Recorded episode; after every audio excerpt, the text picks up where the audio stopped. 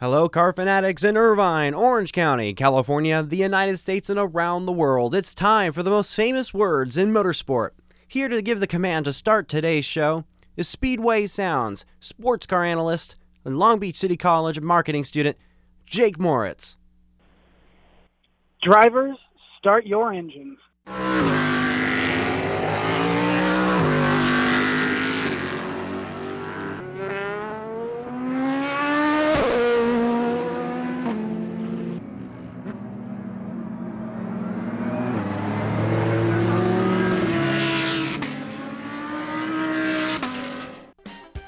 This week on Speedway Sounds.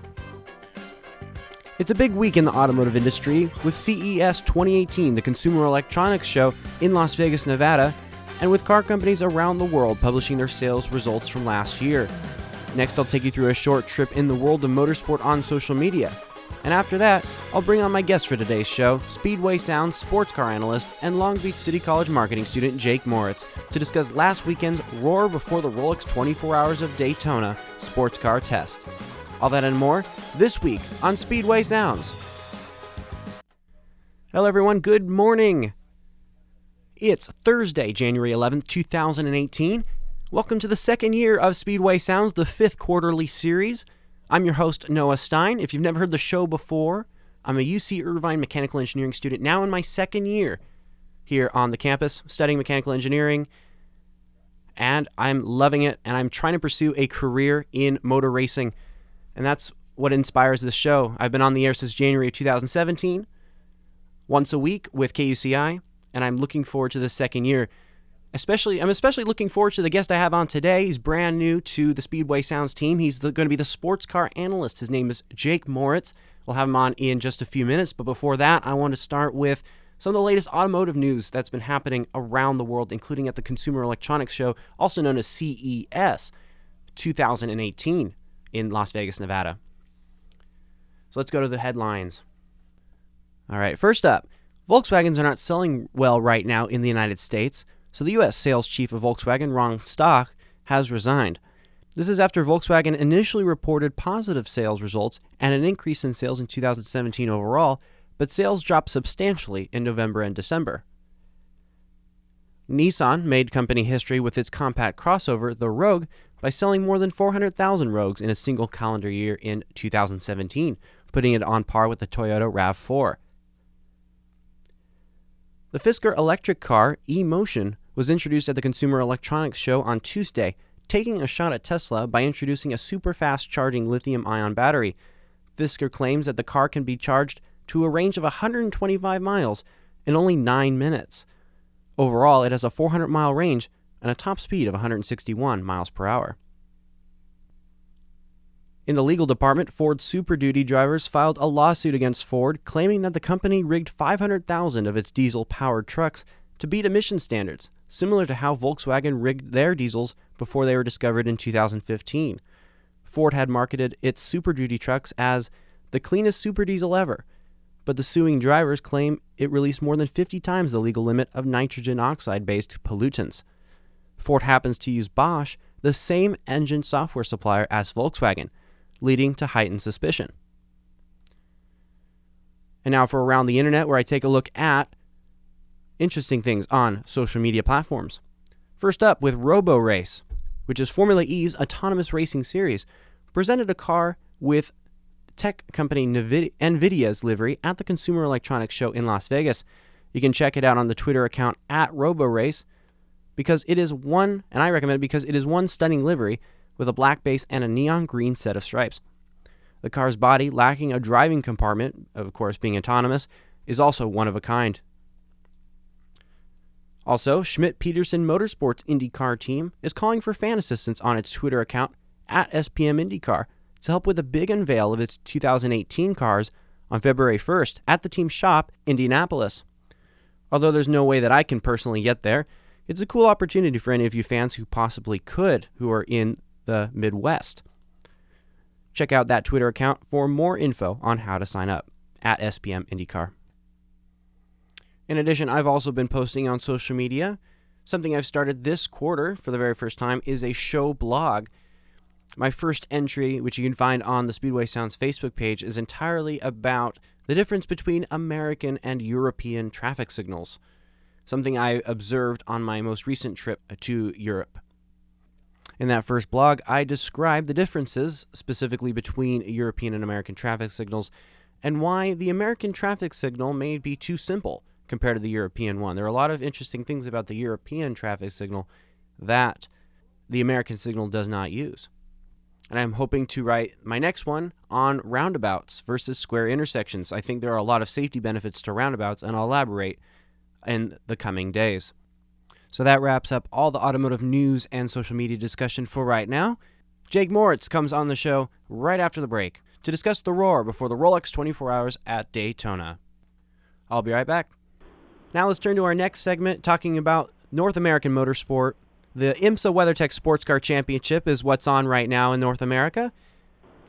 Coming up at the end of this month for American sports car racing, the very first race of the 2018 season and the biggest race and the longest race, the 20 the Rolex 24 Hours of Daytona at the Daytona International Speedway. But before any of the 50 cars entered can start that race, they must first complete the roar test at Daytona, and that took place this past weekend. Unfortunately, I was flying back to the United States and also recovering from jet lag from my international travels, so I missed most of it. So I thought I'd call up my friend and sports car super fan.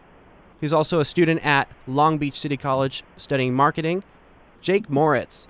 He is now the Speedway Sounds. Hold on, he's now the Speedway Sounds sports car analyst. Welcome, Jake. How's it going, Noah? All right. So let's go. Uh, so going into the roar before the 24, this is IMSA's official preseason test. A lot of things are going on. Everybody's there. All the drivers have to show up for the three day session. So, what goes on at, at the Roar? So, what's going on at the Roar right now? You have a lot of the uh, new teams, including uh, Acura, coming out with their new car, uh, doing a lot of. They've already done a lot of preseason testing. However, there's a no testing like pre-race testing in uh, race-like conditions. So, uh, especially teams like Acura, and we have uh, Cadillac uh, returning to the DPI, uh, DPI category with their new 5.5 liter Daytona prototype. As we all know, last year they ran a naturally aspirated 6.2 liter motor. However, this season they decided to go with a 5.5. Still naturally indeed. aspirated, so it still screams like a banshee, but uh, it'll be yeah. interesting to see uh, what kind of numbers these guys are putting up because, uh, uh, according to Felipe Nasr, ex uh, Sauber Formula One driver and driver of the Konica Minolta, uh, one of the drivers of the Konica Minolta uh, Cadillac DPI, he thinks that his competition, including Mazda and Acura, are sandbagging during the Roar test to try and uh, keep the uh, their cars from getting hit with a balance of performance mm. uh, hit. Indeed. So, so there are a lot of lot of storylines to pick apart there. First of all, Cadillac ha- wanted to.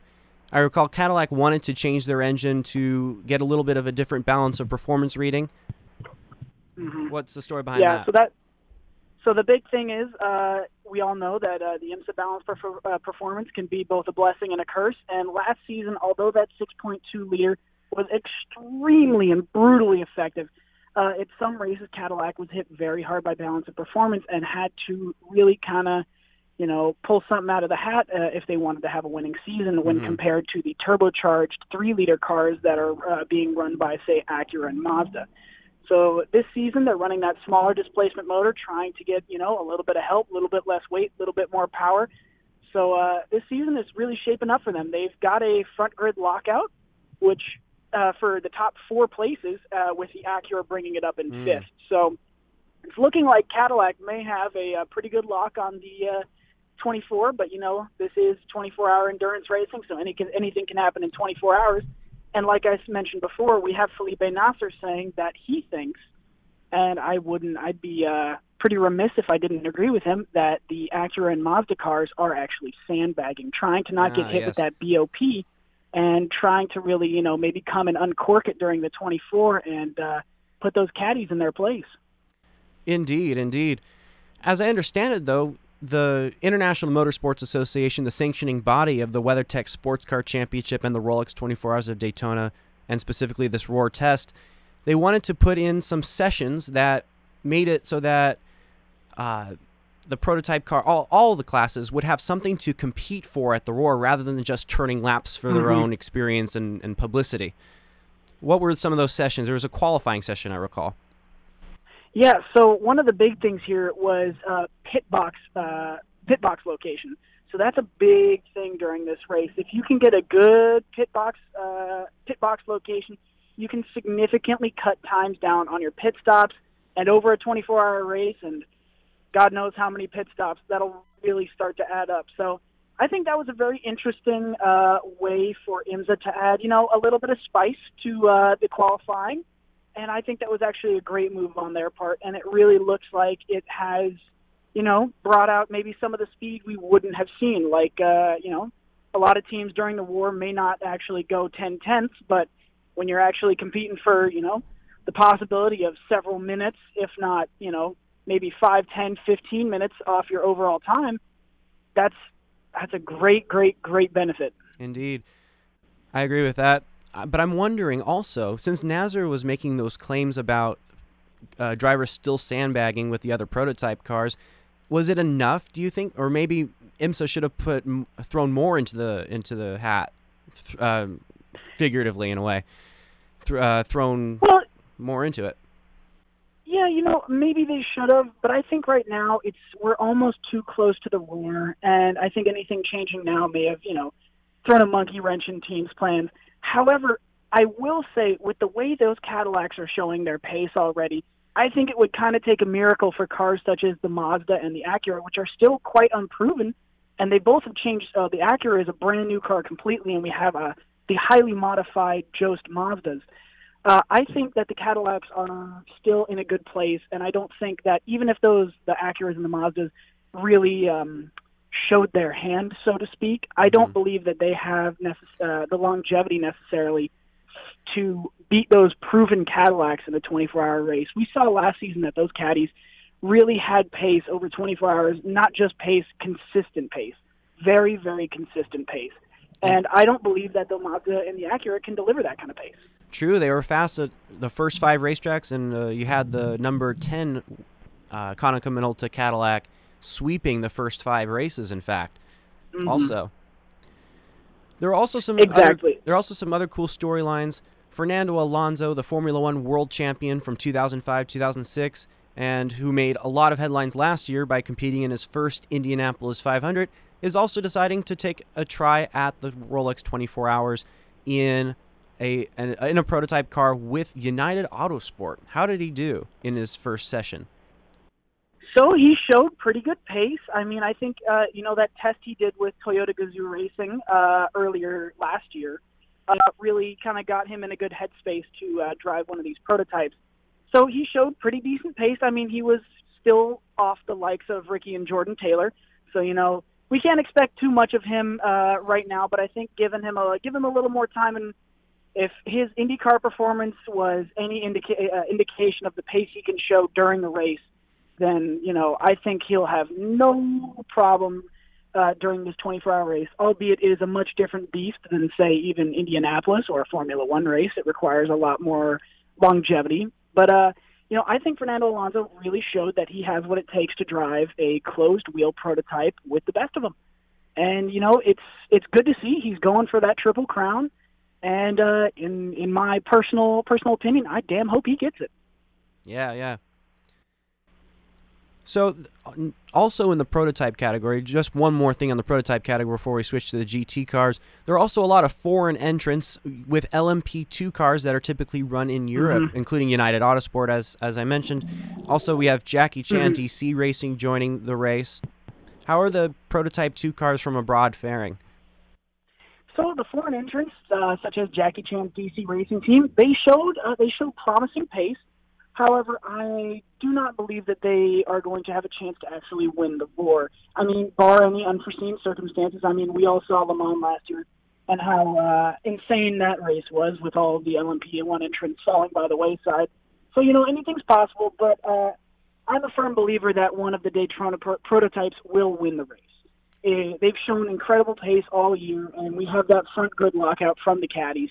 So I see no reason uh, that one of the uh, uh, Daytona prototypes won't win. I, I, for one, believe it will be one of the Cadillacs. However, you know, maybe Acura will pull something out of their sleeve. Maybe the Mazdas will show some pace finally. So uh, we'll see. We'll see. Indeed. All right. So moving on to the GT categories, who we have the typical, uh, we have the familiar entries of Ford Chip Ganassi Racing with their two Ford GTs. We have uh, a Chevrolet Corvette, Ferrari, BMW bringing new cars. How is that all faring so far with the GTLM class, the factory-backed so GT far, cars? So far, we have uh, the BMers, the BMWs. I've been showing promising pace, and as an employee of BMW, it makes me quite happy. So I got to say, I don't know how well the new M8 GTE will fare, as it is a completely untested and unproven race car, and we all know how how uh, finicky new race cars can be. So hopefully we'll see a BMW uh, fighting for the likes of honors in the GTE Pro class. Uh, it's just kind of it's a hope and a prayer right now. So we shall see. I again we have those ever so reliable Corvettes just pounding in lap after lap after lap, and the Fords have been showing promising pace as well. And we even have our uh, the Porsches that have uh, are coming back with a completely redesigned uh, 911 RSR mm-hmm. for the. GTE Pro class, which uh, I think is a uh, we might even see a Porsche in the overall honors there. I, I really a- after the end of last season and showing what that new Porsche could do, uh, that new mid-engine Porsche, it it really is uh, a promising formula for them. And I think that if the right set of circumstances arise, we could definitely see a Porsche taking that GTE class win. Very interesting. Nice. And of course, the third class competing in the Rolex 24 Hours of Daytona is the GT Daytona class, which consists of the same kinds of supercars that you see in the GTLM class, except they're run by privateer organizations. But you still have the same cars Porsche, GT3, but also some additional entries in GT3 spec, including Mercedes and uh, Acura, and Lexus, for example. All right. In the GT Daytona class, we see those savagely quick Lexus and the savagely quick Lamborghini Huracan. I believe we will be seeing one of those two brands fighting for overall honors. They've shown, shown immense pace and are both proven platforms from last season. I don't know what kind of concoction they've been cooking up over at Lamborghini.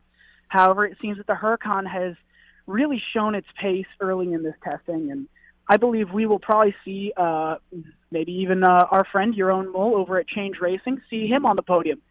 So I, I'm a you have your Lexuses, Lambos, Ferraris, Porsches, but I, I'm a firm believer it'll either be one of the Lexuses or a Lambo fighting for overall honors. Mm-hmm. Speaking of Lexus, one of its dri- one of that team's drivers, Scott Pruett, has announced that this upcoming Rolex 24 Hours of Daytona will be his last race before retiring. I I have so many memories of Scott Pruett, especially when he was racing with Chip Ganassi Racing with his mm-hmm. teammate Memo Rojas and dominating all the Grand Am Rolex sports car races back uh, five to ten years ago. What are your favorite memories of him, and uh, what do you think about his plans for retirement?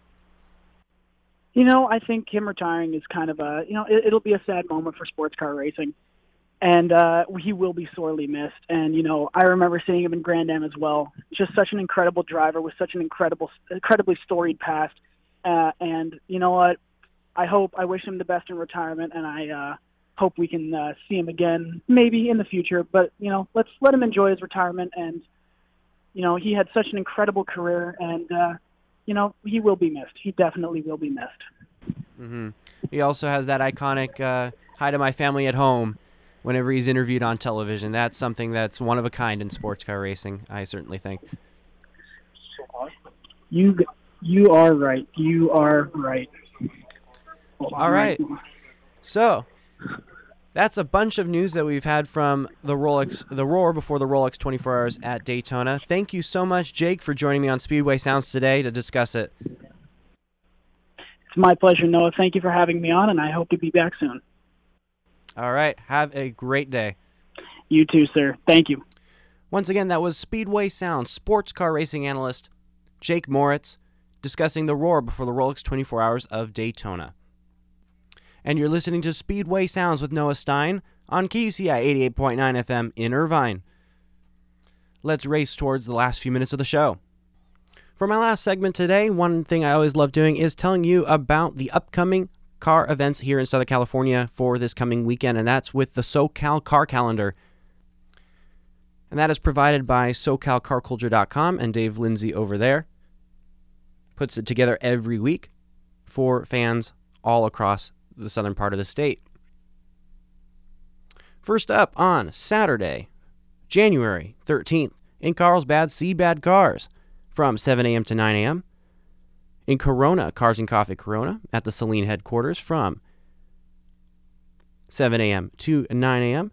In Dana Point, Monarch Bay Plaza will have a car meet at the Crown Val- at the intersection of Crown Valley and Pacific Coast Highway from 7 a.m. to 9 a.m. In Garden Grove, DK's Donuts will host a meet from 6 a.m. to 8. In Huntington Beach, Donut Derelicts at Magnolia and Adams intersection from 6 a.m. to 9 a.m. In La Cañada, Early Riders at the United Artists Theater from 6:30 a.m. to 8:30. In Rancho Santa Fe, Cars and Coffee from 8 a.m. to 11 a.m. In San Clemente, South Orange County Cars and Coffee at the outlets at San Clemente from 9 a.m. to 11 a.m. at the southwest corner. In Valencia, Coffee and Cars from 6:30 a.m. to 8:30. On Sunday, January 14th, first up is in, in Escondido, the 19th annual Grand Champion fundraiser from 8 a.m. to 1 p.m. In Gardena, Cars and Coffee South Bay from 7 a.m. to 10. Also in Gardena on Sunday, Classic Cruisers Association meets at the Farmer Boys on Redondo Beach Boulevard from 1 p.m. to 5. In Huntington Beach, Supercars by the Sea at Huntington State Beach from 7 a.m. to 9. Also in Huntington Beach on Sunday, Cars and Coffee at Pacific City from 7:30 a.m. to 9:30 a.m. In Lakewood, hotcakes and hot rods at Glory Day Sports Grill from 8 a.m. to 11 a.m. In Newport Beach, the Balboa Car Show at the Fun Zone from 7 a.m. to 9. In Northridge, classic cars and coffee at Western Bagel at 6 a.m. In Pomona, the Pomona Swap Meet and Classic Car Show at the Fairplex. It's Seal Beach, Hot Rods at the Beach at Glory Day Seaside Grill from 8 a.m. to 11 a.m. In Woodland Hills, and this is the last event on the calendar, Supercar Sunday from 7 a.m. to 10 a.m. You can find more information on all of these events, including flyers, show times, addresses, and more events at SoCalCarCulture.com. And thanks again to Dave Lindsay for allowing me to use that calendar on my show. And that's it for this week on Speedway Sounds on KCI 88.9 FM.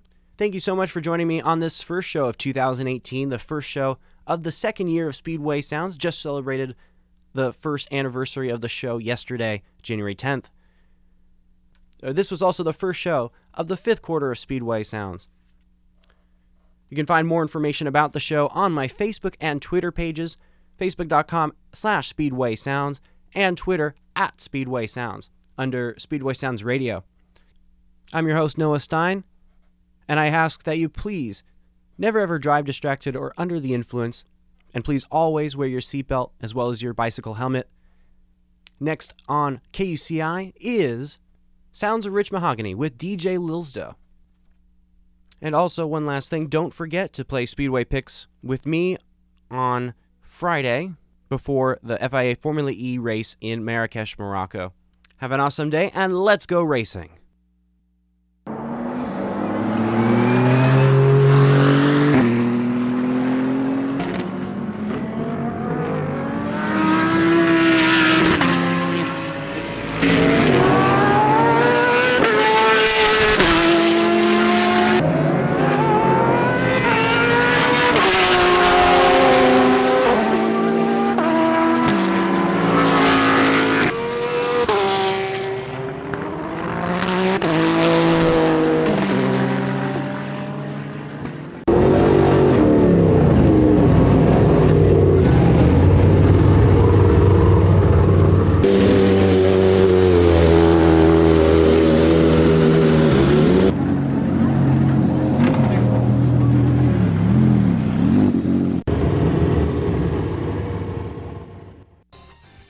This show is produced, written, edited, and hosted by Noah Stein and produced with KUCI equipment.